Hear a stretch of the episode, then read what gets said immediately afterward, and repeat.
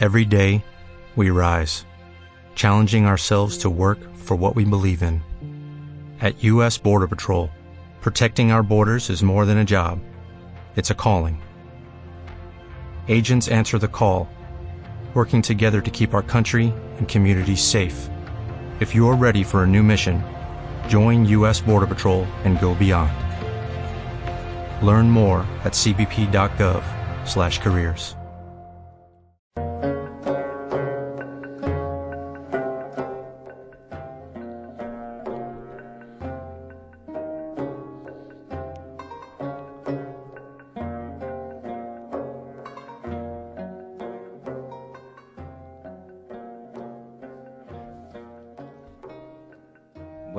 queridos oyentes. Empezamos una nueva emisión del programa Fuentes de la Filosofía. Hoy, con vosotros, a Aristóteles de nuevo, vamos a hacer una lectura de los capítulos 1, 2 y 3 del libro primero de la política de Aristóteles. Con vosotros está Julián Martínez Hablandos y a mi lado Simón Rollo, que os acompañaremos en toda esta hora que empieza.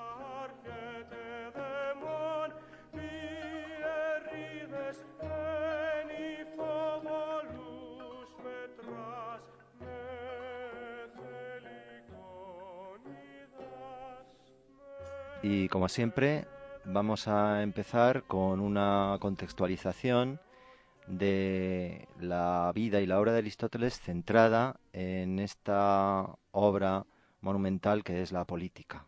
Simón, cuando quieras. Bueno, vamos con ello. Mm, la política de Aristóteles queda a una distancia de, de 50 años de la República de Platón y a veintitantos de las leyes también de Platón.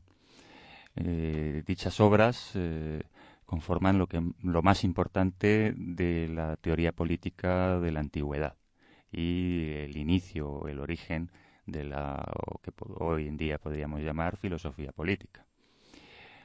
A diferencia de Platón, Aristóteles eh, rebaja las pretensiones de verdad de la ética y de la política no es utópico, no hace como Platón, que piensa en la ciudad ideal, sino que Aristóteles reúne 158 eh, constituciones existentes en su época para comparándolas, pues tratar de perfilar la mejor constitución de todas las posibles. Aristóteles tiene una idea eh, de comunidad que está basada en la ciudad-estado. Eh, no es una ciudad como las que conocemos hoy en día. La ciudad-estado era la ciudad más eh, sus alrededores eh, y componía una entidad política autónoma, autosuficiente y, a juicio de Aristóteles, perfecta en dimensiones y demás. Aristóteles va a defender esta comunidad como la eh, elemental y más importante y fundamental de, de, las, posibles comunidades. Eh, y no va a haber eh, como mm, lo que va a suceder más adelante que es la el forjamiento del imperio griego con de la mano de su discípulo Alejandro Magno según Aristóteles, eh, eh, la política pues eh, es semejante a una ciencia, es un tipo de ciencia, porque Aristóteles, a diferencia de la idea moderna que tenemos de ciencia, pues distinguía tres tipos de tres clases de ciencias: las teoréticas, que serían la matemática, la física, la filosofía primera, las ciencias teoréticas mm, se compondrían de aquello que trata del conocimiento puro, en griego teoría, de ahí la palabra teoría. Luego estarían las ciencias prácticas, que formarían parte de la acción, las disciplinas encaminadas a la realización de una acción, en griego praxis. Y finalmente estarían las ciencias eh, poéticas, que formarían parte de la producción, en griego poiesis, ¿no? de la creación de objetos. Así que la ética y la política forman parte de las ciencias prácticas, ya que su finalidad, su, su fin, en griego telos, es la acción. La ciencia política en Aristóteles busca el bien colectivo, así como la ética el bien individual, y solo se le puede llamar ciencia porque funciona como si fuese una ciencia teórica o demostrativa, pero en realidad no lo es, porque no puede prescindir de valoraciones, pasiones y afectos. No puede ser, como diríamos hoy, objetiva, sino puede ser mejor o peor, más probable o menos probable. Tiene la ciencia política una, una menor precisión y tiene un menor rigor que, por ejemplo, las matemáticas. Platón, sin embargo, consideraba que la política y la ética tenían incluso una mayor precisión que las matemáticas, porque, eh, a, diferencia de Aristóteles, pues eh, Platón mm, llegó a considerar, hoy pensamos que quizá erróneamente, que eh, la sabiduría se podía alcanzar en todos los terrenos a la vez, mientras que Aristóteles pues plantea que esta solo es alcanzable eh, demostrativamente y efectivamente en unas disciplinas concretas eh, presididas por la lógica, claro, y no, y, no en otras. Mm, habíamos visto cuando con la ética que mm, teníamos el término frónesis o prudencia eh, como una mm, virtud eh, dianoética, una virtud intelectual eh, muy importante a la hora de la praxis de la acción, de la acción ética, de la acción individual. Eh, también habrá prudencia política, también habrá, ah, también se, suele traducir esa palabra por sensatez, ¿no? Sensatez política. Y, eh, pero esa sensatez no es, no es ciencia, sino más bien una disposición intelectual. Mm, recordemos que mm, Platón buscaba el bien supremo trascendente y Aristóteles pues busca un bien mm, evidentemente eh, racional pero eh, inmanente, o sea, propio de la, de la tierra, no, no, no en las esferas celestiales. Y, la, y así como Platón encaminaba sobre todo mm, su indagación a lograr eh, la justicia, pues Aristóteles, aunque también eh, pretende lograr la justicia, eh, pone por delante la felicidad.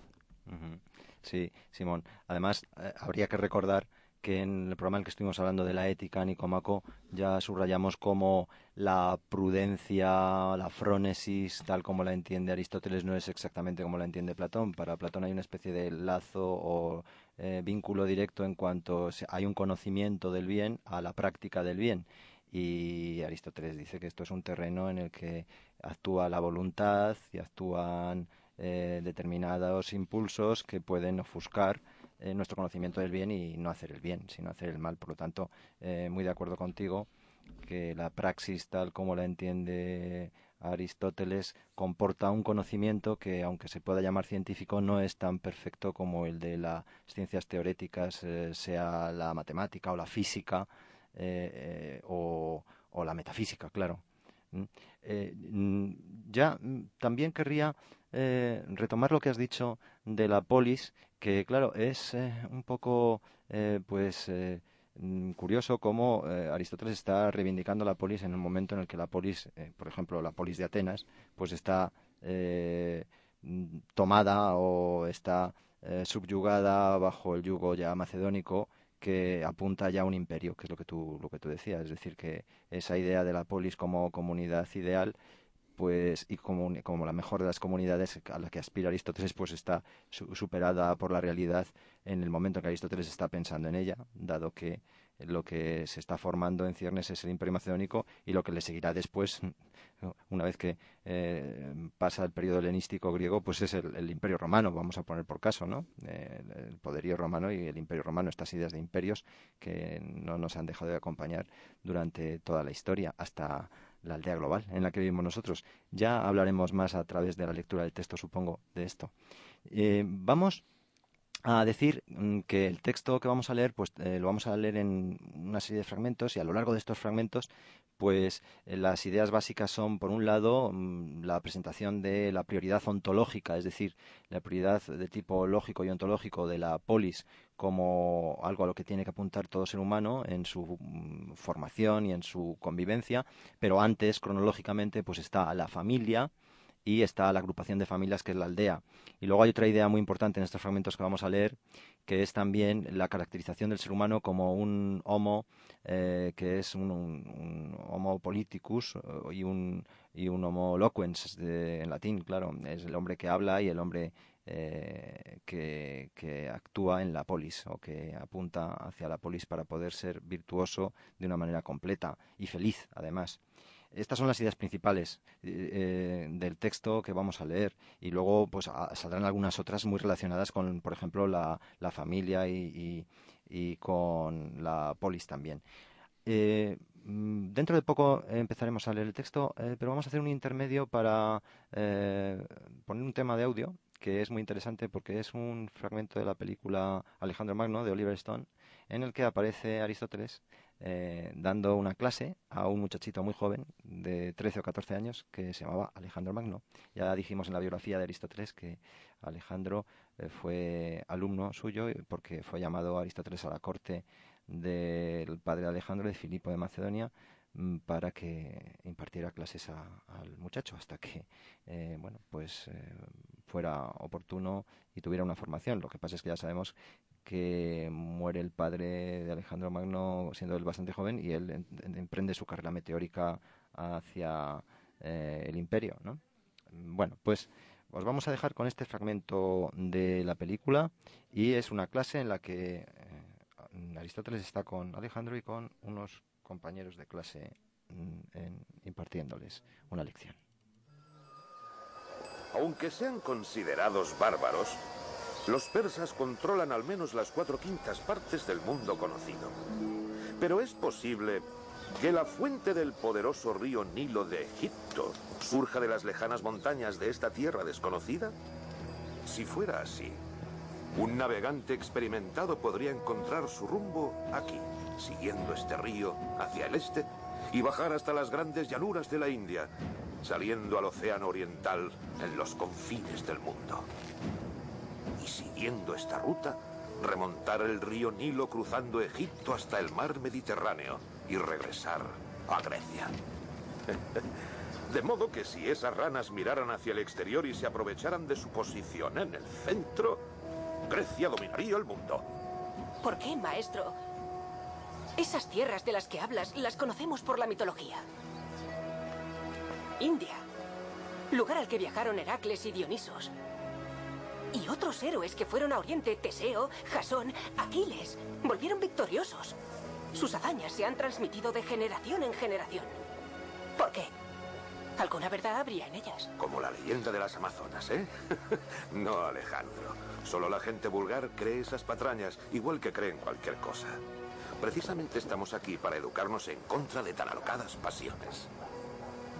Pero si somos superiores a los persas, como dices, ¿Por qué no les gobernamos? Siempre ha sido el sueño griego, extenderse hacia el este. Oriente acostumbra a tragarse a los hombres y sus sueños. ¡Maestro! ¡Maestro! Sí. Maestro. Vamos, pregunta de una vez. ¿Por qué los persas son tan crueles? vamos, Nearco. Ese no es el tema de hoy, Nearco, pero es cierto que las razas orientales son bastante conocidas por su barbarie y su devoción esclava a los sentidos. El exceso suele llevar a la perdición de los hombres. Por eso los griegos somos superiores, practicamos el control sobre nuestros sentidos. La moderación. Eso espero. ¿Y qué hay de Aquiles en Troya, maestro? ¿No mostró excesos? Eh, Aquiles no conoce la moderación. Domina tanto a los demás hombres que incluso cuando se retira de la batalla, loco de dolor por la muerte de su amante, Patroclo, pone en grave peligro a su propio ejército. Es un hombre profundamente egoísta. Entonces, maestro, ¿dirías que el amor entre Aquiles y Patroclo es un amor corrupto? Cuando los hombres yacen juntos por pura lascivia, se someten a las pasiones y eso jamás ayuda a nuestro crecimiento interior. Como tampoco lo hacen otros excesos, Casandro. Los celos, por ejemplo. Pero cuando los hombres yacen juntos e intercambian saber y virtud, eso es algo puro y excelente. Cuando se compite por extraer lo bueno, lo mejor del otro, es un amor verdadero que puede construir una ciudad-estado y elevarnos sobre nuestro estanque de ranas. Bueno, este es el, audio que es mm, muy interesante. Hay incluso ideas que se podrían comentar mucho. Y eh, por un lado están los persas, el comentario de los persas vistos un poco como bárbaros, que también podremos comentarlo al, al leer el texto o los fragmentos que vamos a leer.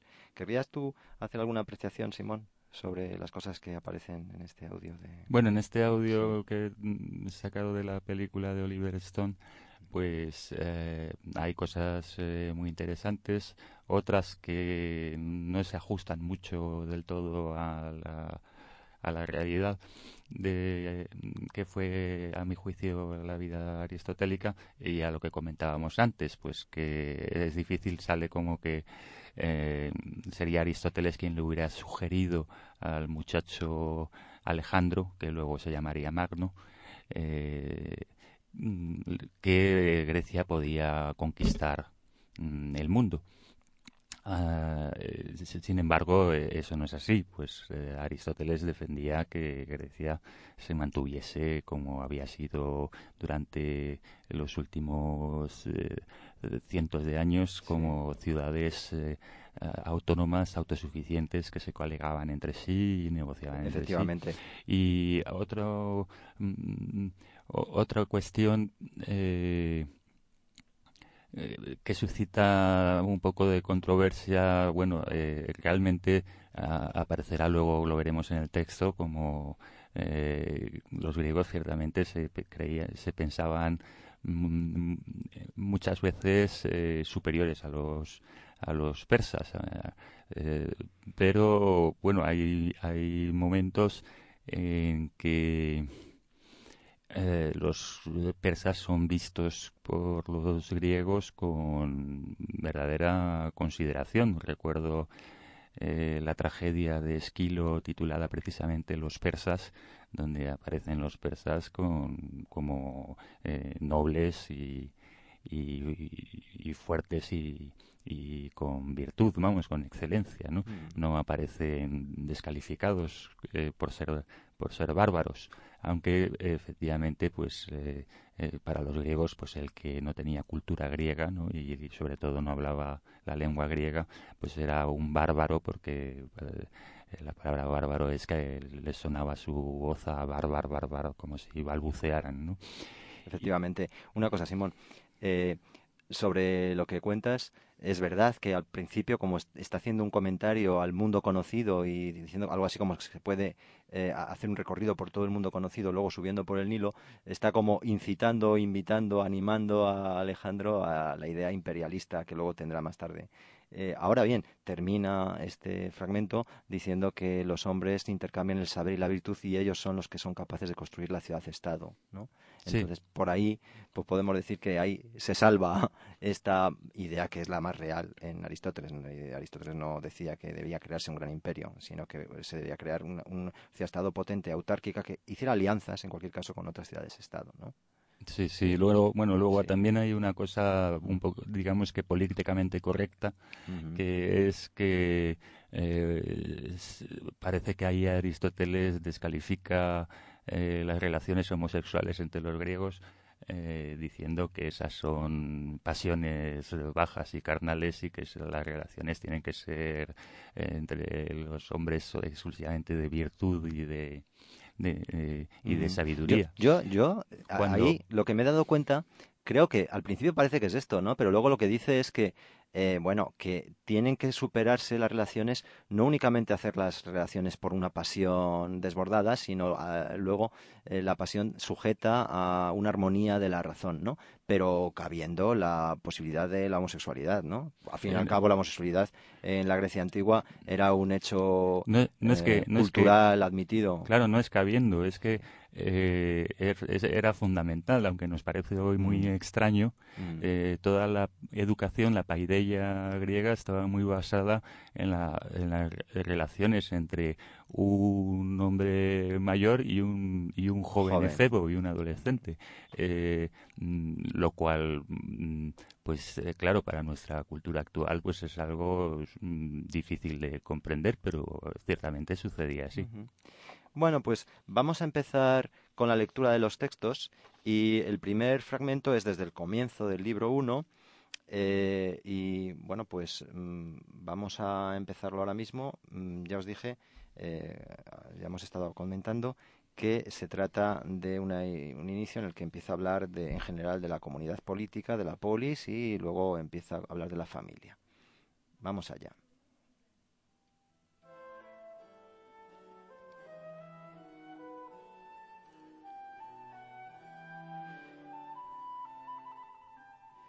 Vemos que toda ciudad es una comunidad y que toda comunidad está constituida en vistas de algún bien.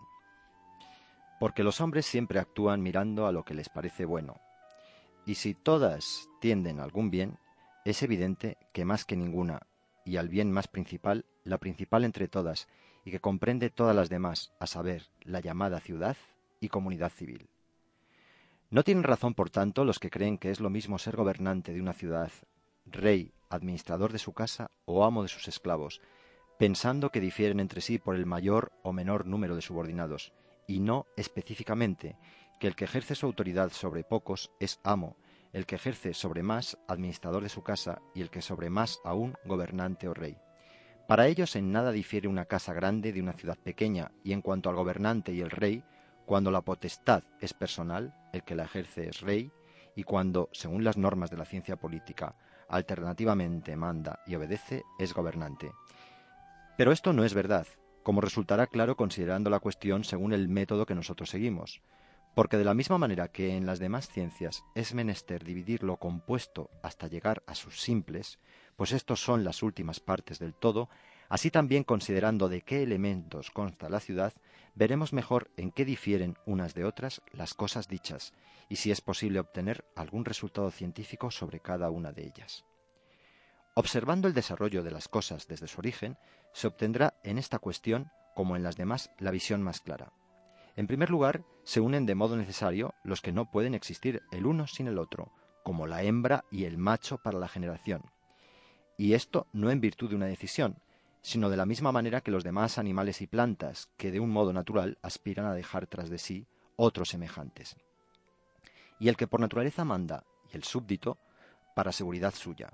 En efecto, el que es capaz de prever con la mente es naturalmente jefe y señor por naturaleza, y el que puede ejecutar con su cuerpo esas previsiones es súbdito y esclavo por naturaleza. Por eso el señor y el esclavo tienen los mismos intereses. La naturaleza, sin embargo, ha establecido una diferencia entre la hembra y el esclavo, porque la naturaleza no hace nada con mezquindad, como los forjadores el cuchillo de Delfos, sino cada cosa para un solo fin, y cada órgano puede llevar a cabo su función de la mejor manera si no sirve para muchas, sino para una sola. Pero entre los bárbaros la hembra y el esclavo tienen el mismo puesto, y la razón de ello es que no tienen el elemento que mande por naturaleza, y su comunidad resulta de esclava y esclavo. Por eso dicen los poetas que es justo que los griegos manden sobre los bárbaros, entendiendo que bárbaro y esclavo son lo mismo por naturaleza.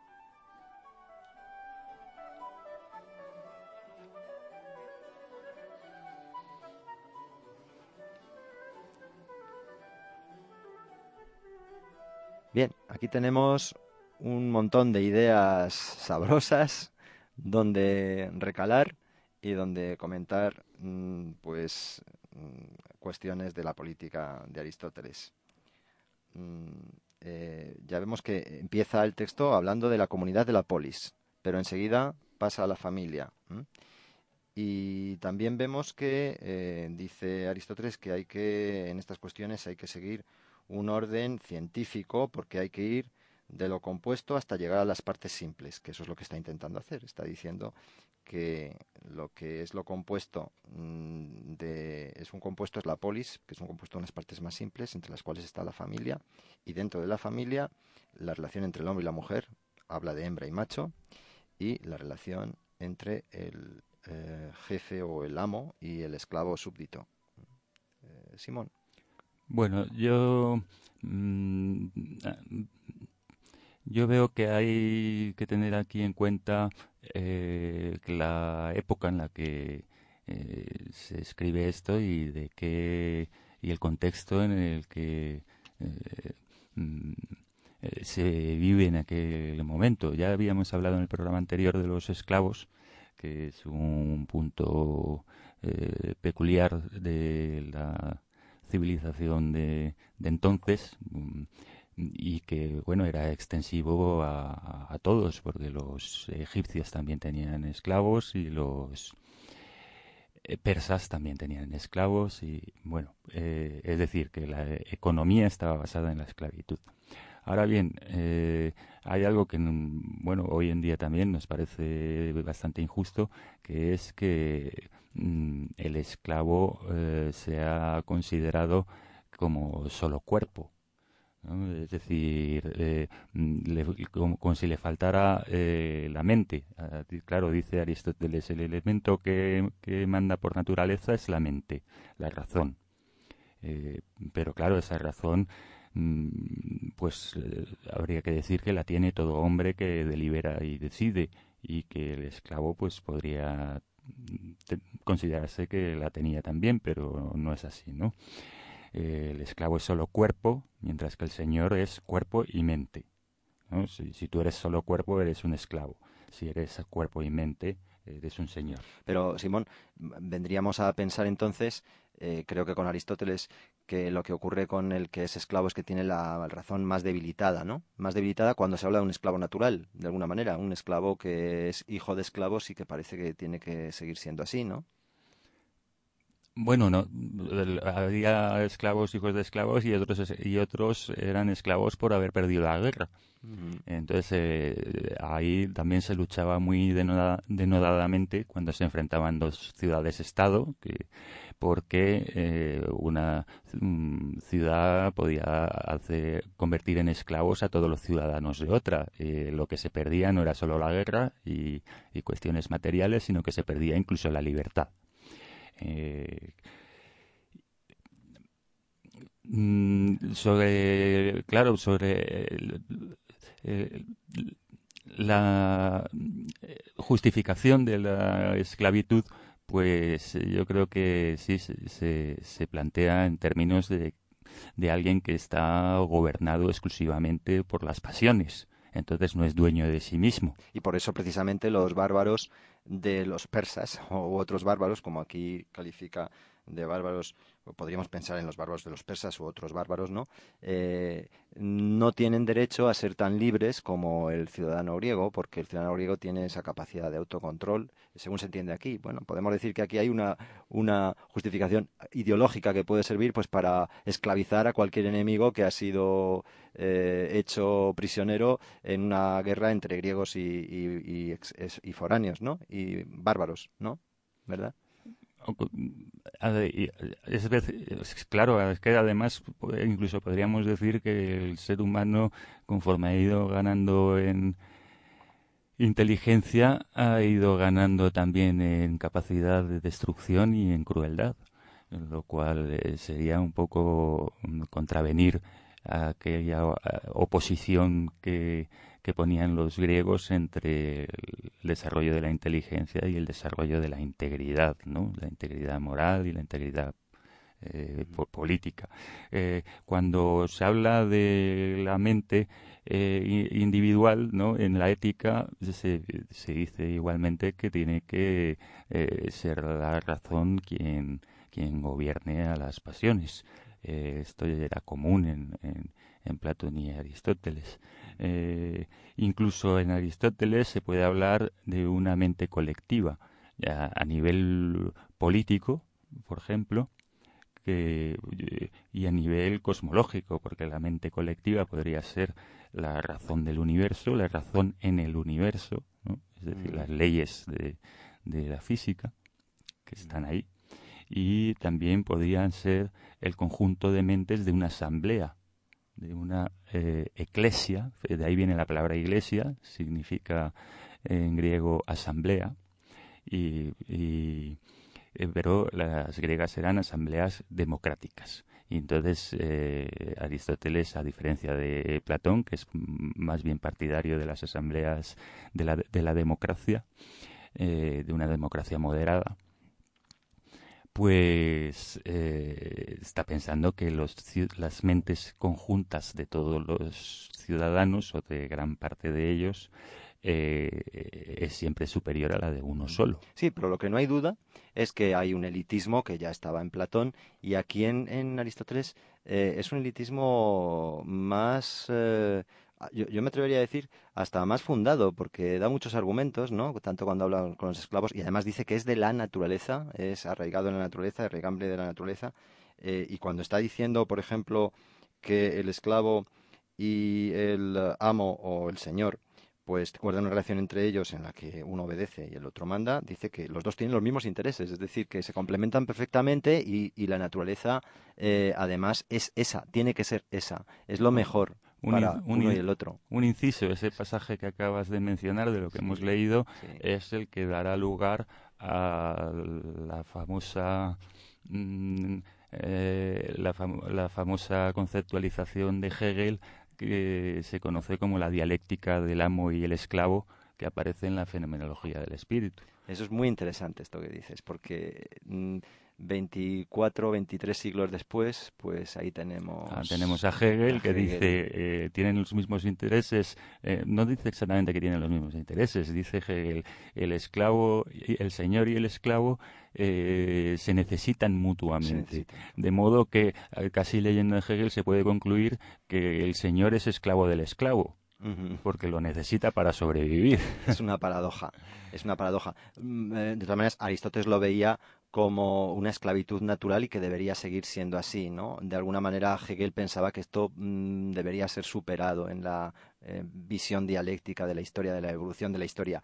Y, mm, bueno, pues ahora... bueno, otra, cuestión así importante es que los griegos, y Aristóteles entre ellos, y Platón, eh, pensaban que eh, las, el trabajo manual era propio de esclavos y valoraban muchísimo el trabajo intelectual. Entonces tenían ahí también una división del trabajo muy radical entre, entre trabajo manual y trabajo intelectual. Esto es también verdad. Además, Aristóteles en la política dice que de verdad los que pueden ser ciudadanos son los que están liberados del trabajo manual, que son los que pueden acudir a, participar en la formación eh, de las leyes, en las asambleas y todo esto. ¿no?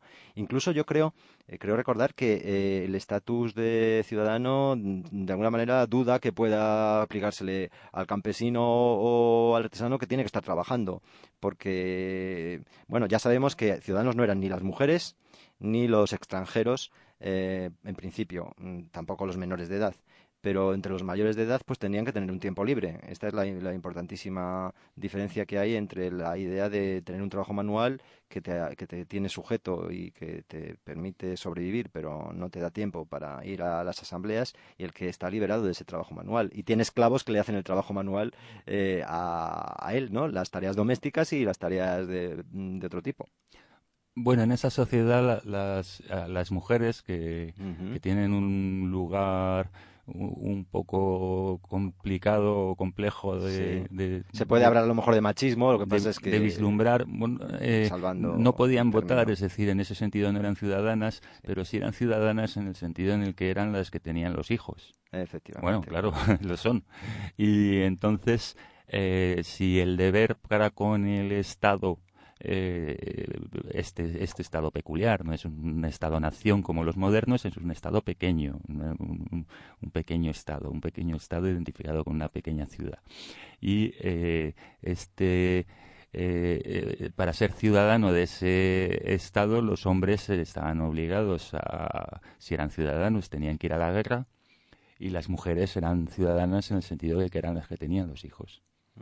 Efectivamente. Bueno, y me acabo de acordar de la famosa frase yo no sé ahora en qué contexto es, no recuerdo bien si fue en el discurso de Pericles, pero hay una famosa frase de las mujeres, eh, las madres de los atenienses, que decían que eh, si volvían de la guerra con una derrota, mejor que entraran por los, mm, con los pies por delante en las puertas de los hogares, ¿no? Que era de un patriotismo mm, acérrimo, ¿no? La idea de la patria, de la patria de que mi hijo lo doy para luchar por la ciudad y que si pierde y muere, pues, eh, pues así es, ¿no?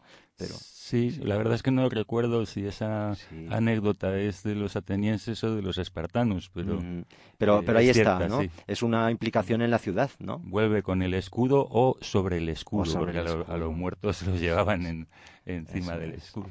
Bueno, eh, mm, mm, querría antes de hacer un intermedio musical interesante que habla del hogar, porque hemos hablado de la, de la mujer y del hombre, ¿no? Que forman la unidad del hogar, es el mm, padre y la madre de los hijos, y luego el esclavo que vive dentro de la misma vivienda y que forma parte del linaje, que forma parte de la casa, cuando se, se hereda la casa, pues se hereda con los esclavos.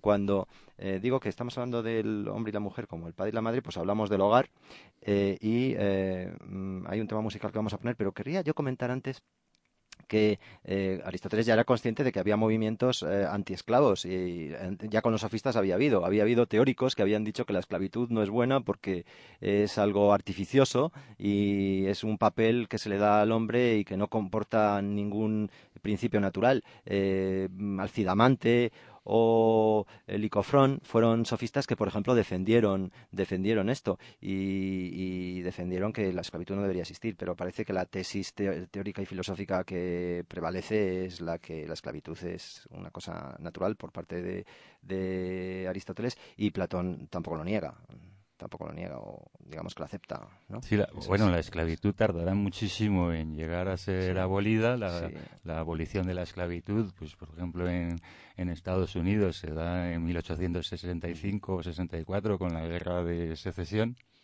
y gana el norte y entonces eh, abolen la esclavitud que se lleva a cabo en el sur. Y, bueno, y la verdad es que aunque eh, retrospectivamente parece que es una, un éxito de los derechos humanos, en realidad no se hizo por filantropía, sino en el siglo XIX eh, se empezó a ver que era menos rentable el esclavo que el trabajador asalariado. Pues vamos a poner un tema musical sobre la importancia del hogar, la importancia de la familia, comunidad, eh, pues eh, de convivencia y de comunidad, como ya lo dice Aristóteles, hasta llegar a la polis. Y es un tema curioso porque es una nana, es una canción de cuna que eh, es de, en euskera, es una canción de cuna vasca y vamos a escucharla.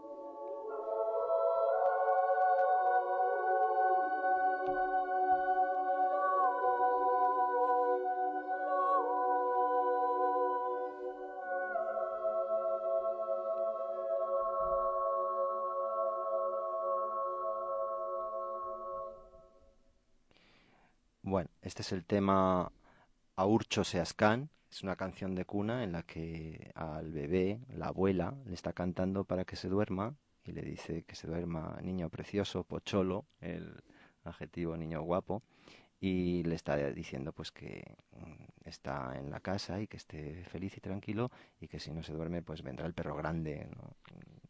Bueno, eh, y la importancia del hogar, la importancia de la familia, resaltada por Aristóteles y eh, que en este fragmento que hemos leído pues aparece un poquito mencionada como eh, la unión entre el hombre y la mujer, que es, claro, obviamente para tener hijos por la generación, dice, y en el fragmento siguiente que vamos a ver, eh, pues es a propósito pues de eh, la familia pues se va creando alrededor de los que comen mm, del mismo comedero o, de la misma panera, ¿no? O tienen el trigo, el cereal en, el mismo lugar o hacen el pan en el mismo lugar, ¿no? entonces, vamos a, pasar a leer este segundo fragmento que sería la importancia del hogar y también la importancia de la aldea que está formada por varios hogares eh, de personas que están eh, emparentadas de alguna manera. Mm, vamos a poner un poco de música y leemos. De estas dos sociedades procede en primer lugar la casa. Y Hesiodo dijo bien en su poema lo primero, casa, mujer y buey para ladrado. Pues el buey es el criado del pobre.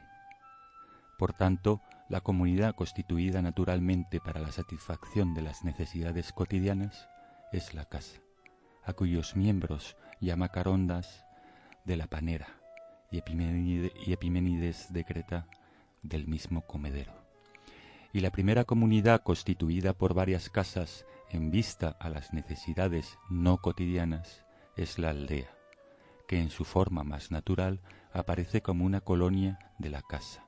Algunos llaman a sus miembros hijos de la misma leche e hijos de hijos. Esta es también la razón de que al principio las ciudades fueran gobernadas por reyes, como todavía hoy los bárbaros. Resultaron de la unión de personas sometidas al rey, ya que en toda casa reina el más anciano, y, por lo tanto, también en las colonias, cuyos miembros están unidos por el parentesco. Y eso es lo que dice Homero, cada uno es el legislador de sus hijos y mujeres. Pues en los tiempos primitivos vivían dispersos. Igualmente dicen todos los hombres que los dioses se gobiernan monárquicamente, porque así se gobiernan también ellos al principio.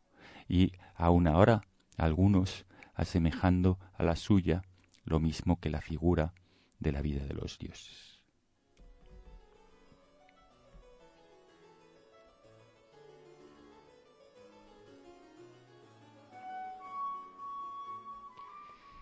En este texto tenemos varias ideas interesantes. Bueno, por un lado, algo de, de tipo técnico metodológico, y es la erudición que ya habíamos apuntado en algún momento que tienen los filósofos Platón o Aristóteles la erudición para citar pues aquí en varios párrafos no muy largos pues a Homero, a Hesiodo, a Epiménides de Creta, a Carondas ¿eh?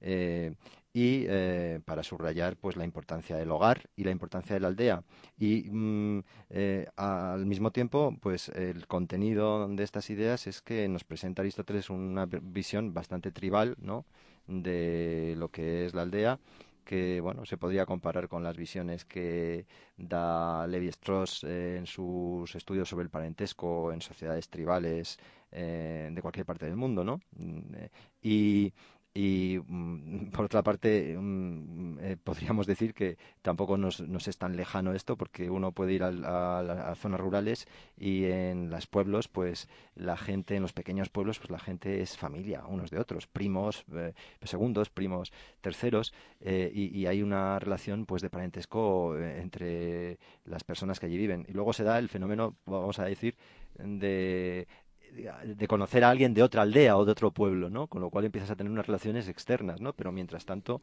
pues uno vive al calor del hogar y al calor de los miembros de una aldea, vecinos y ligados entre parentescos más cercanos o más lejanos. Eh, hay una, una, última idea que a mí me parece también interesante y es cómo al hilo de sus citas, pues Aristóteles hace algo que en el, en el audio que hemos estado escuchando sobre las clases de Alejandro eh, hace también, y es una crítica a la mitología para que la gente no se eh, de alguna manera no se la crea al pie de la letra, porque lo que está diciendo es que decimos que los dioses se gobiernan monárquicamente, porque de alguna manera ya los antiguos se gobernaban así. Entonces proyectamos eh, eh, el modo de gobierno de los antiguos, el, más anciano que gobierna de una manera monárquica a los demás, el más sabio y anciano, eh, lo proyectamos en los dioses y al mismo tiempo eso nos refuerza eh, eh, a los seres humanos en nuestro tipo de gobierno clásico, tradicional, monárquico, porque decimos los dioses lo hacen así, nosotros también, ¿no? Una especie de círculo lógico entre, entre las dos explicaciones, la mitológica y la antropológica, por llamarla de alguna manera. Mm.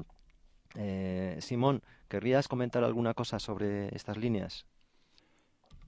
Vamos a ver, sí, hay mm, una cuestión sobre esto de los hombres al principio se gobernaban con reyes. Claro, Aristóteles ya eh, mm, he dicho que va a ser más proclive a una democracia moderada.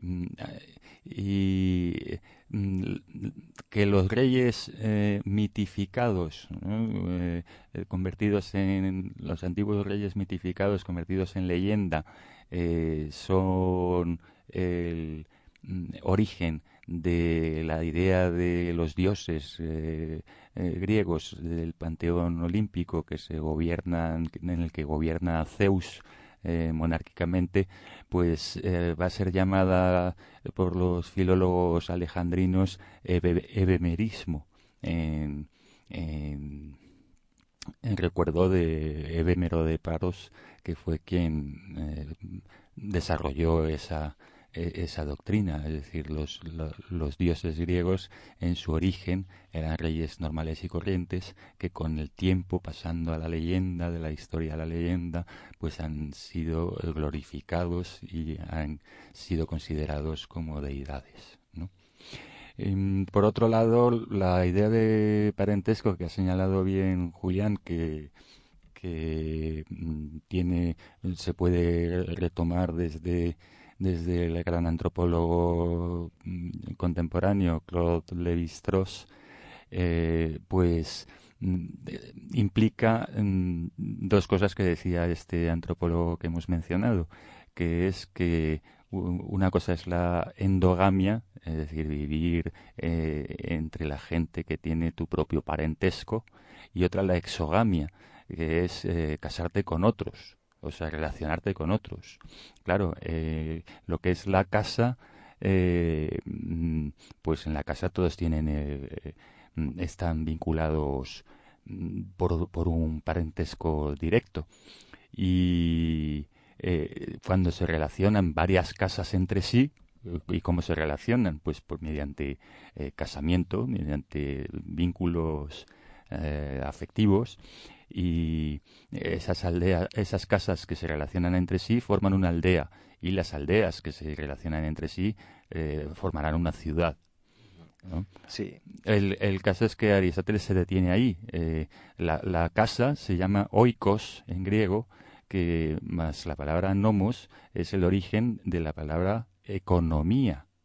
Y economía significa etimológicamente gobierno de la casa. Sí, efectivamente. Y ya del gobierno de la casa al gobierno de la aldea y del gobierno de la aldea al gobierno de la polis, que nos va a permitir mm, en el gobierno de la polis eh, desarrollar nuestras facultades humanas de manera más plena y, como dice Aristóteles, no solamente satisfacer nuestras necesidades naturales, sino además satisfacerlas de una manera mm, plena, de una manera eh, pues eh, perfecta para poder ser felices y justos y virtuosos. Vamos a pasar a la lectura. Espera un momento, porque yo quería señalar cómo Aristóteles, en lugar de mm, mm, alguien como contemporáneo suyo y enemigo suyo intelectual, como era Isócrates, no era eh, panhelenista, es decir, Sócrates planteaba, y esto sigue más en consonancia con lo que hará luego Alejandro Magno, eh, la idea de que eh, así como la unión de casas es la aldea, la unión de aldeas es la ciudad, la unión de ciudades fuese pues pues lo que casi lo que llamamos un estado moderno, ¿no? un estado-nación. Y Aristóteles no era proclive a dar el paso de la unión de ciudades hacia una unidad política mayor. Mm, efectivamente, sí, sí, sí. Ahora, pasamos a la ciudad y con la ciudad resulta que está el hombre plenamente desarrollado porque la palabra que es propia del hombre y el impulso a vivir en sociedad no se realiza del todo hasta que no está en una ciudad, según esta visión aristotélica.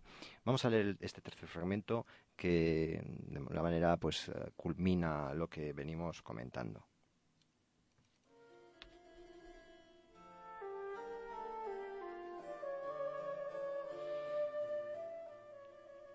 La comunidad perfecta de varias aldeas es la ciudad, que tiene, por así decirlo, el extremo de toda suficiencia, y que surgió por causa de las necesidades de la vida, pero existe ahora para vivir bien, de modo que toda ciudad es por naturaleza, si lo son las comunidades primeras, porque la ciudad es el fin de ellas y la naturaleza es fin.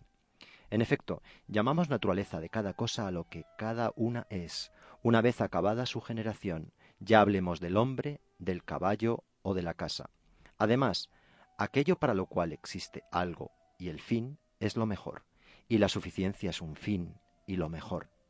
De todo esto resulta, pues, manifiesto que la ciudad es una de las cosas naturales y que el hombre es por naturaleza un animal social, y que el insocial por naturaleza y no por azar, o es mal hombre o más que hombre, como aquel a quien Homero increpa, sin tribu, sin ley, sin hogar. Porque el que es tal por naturaleza es además amante de la guerra, como una pieza aislada en los juegos. La razón por la cual el hombre es, más que la abeja o cualquier animal gregario, un animal social, es evidente. La naturaleza, como solemos decir, no hace nada en vano, y el hombre es el único animal que tiene palabra. La voz es signo del dolor y del placer, y por eso la tienen también los demás animales, pues su naturaleza llega hasta tener sensación de dolor y de placer y significársela unos a otros. Pero la palabra es para manifestar lo conveniente y lo dañoso, lo justo y lo injusto, y es exclusivo del hombre, frente a los demás animales, el tener él solo el sentido del bien y del mal, de lo justo y de lo injusto, etc. Y la comunidad de estas cosas es lo que constituye la casa y la ciudad.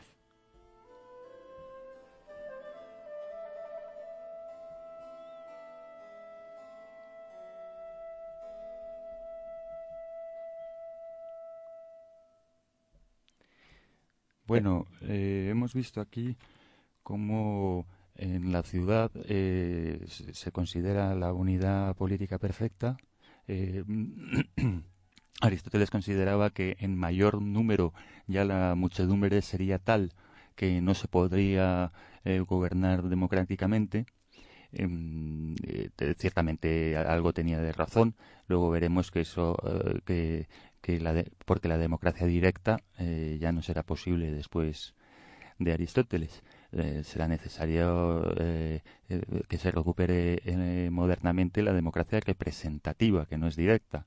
Hoy en día, con Internet, por ejemplo, se está intentando recuperar la posibilidad de una democracia directa, que todos los ciudadanos elijan, pues dándole a un clic lo, lo que consideran justo y conveniente. Pues, habla Aristóteles de la justicia como algo que es propio del ser humano porque tiene palabra para poder crearla, para poder eh, convenir que es lo justo. Esto ocurre en la ciudad y, eh, como hemos dicho al principio del programa, eh, frente a una idea más basada en un prototipo en Platón, pues aquí Aristóteles en los capítulos sucesivos de la política de su obra va a ser más matizado, eh, va, él mismo va a matizar más, ¿no? Porque para él cabe que haya una monarquía o que haya una, una eh, un gobierno de la ciudadanía por medio de asambleas y ellos pueden ser justos, siempre que la monarquía o, la, o el gobierno de una minoría eh, que podríamos llamar la aristocracia, pues tengan hombres excelentes de verdad, ¿no? Eh, lo que pasa es que, claro, él se da cuenta de que encontrar un hombre excelente a veces no es tan fácil y, por lo tanto, lo que sería el gobierno en la práctica mejor sería un gobierno mm, de la Asamblea, eh, de una democracia bien entendida, no una democracia demagógica, claro.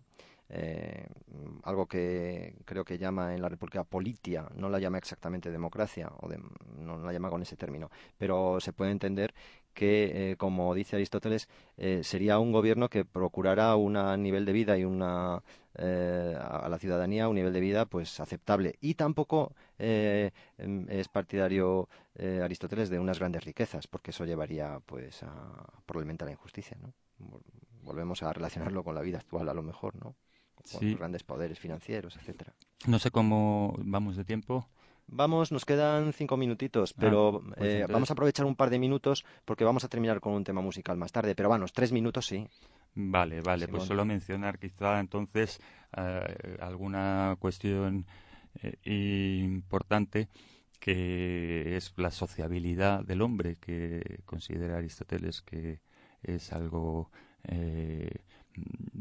que existe por naturaleza, no, no, no naturalmente. Es que la noción de naturaleza, eh, de physis en, eh, de los griegos trasciende un poco eh, la biología, aunque está relacionada también con ella. Y señalar la idea de autosuficiencia, autarquía, ¿no? el, individuo, para, y tanto el individuo como la ciudad, para lograr la felicidad eh, conviene que sea autosuficiente, que no dependa de otros. Claro, por eso la ciudad no podría crecer más, eh, según Aristóteles, porque entonces dependería de otros, no podría abastecerse a sí misma. Eso es lo que pasa hoy en día. También, eh, el individuo asocial o el individuo que luego dirá Aristóteles que el individuo eh, que no puede vivir en sociedad, que no será un hombre, sino sería o una bestia o un dios o algo infrahombre o suprahombre o superhombre. Es, es lo que viene a decir aquí en el texto cuando dice que sería o un mal hombre o más que hombre, ¿no? Mal hombre una bestia, más que hombre un dios. Sí. Eh, bien, pues mm, vamos a Mm, despedir el programa mm, con todo este conjunto de ideas, pero no quiero que se queden desilusionados los oyentes porque se han quedado cosas pues sueltas o haya faltado una reflexión en algunos términos o ideas, porque eh, ah, digo que vamos a hacer un programa más eh, sobre filosofía antigua en el que vamos a hacer una recapitulación de los puntos que hemos tratado y de los textos eh, o citando algunas cuestiones o algunas frases, ¿no? Eh, este programa será el siguiente, un programa que será un poco síntesis o recapitulación. Y bueno, ya os digo, queridos oyentes, que en la caverna de Platón, www.lacavernadeplatón.com, tenéis eh, una página en la que pondremos enlaces a temas, eh, artículos que son alusivos a, este, a esta parte de la política y a la obra de Aristóteles en general os vamos a despedir con un famoso, eh, una famosa música de, que trata de esclavos y de esclavos que buscan un hogar, ¿no? Entonces, por doble partida podría ser eh, tema para tratar a propósito de Aristóteles. es un famoso coro que se llama el coro de los esclavos de, de Verdi dentro de una ópera suya que se llama El Nabucco. Hasta luego, queridos oyentes.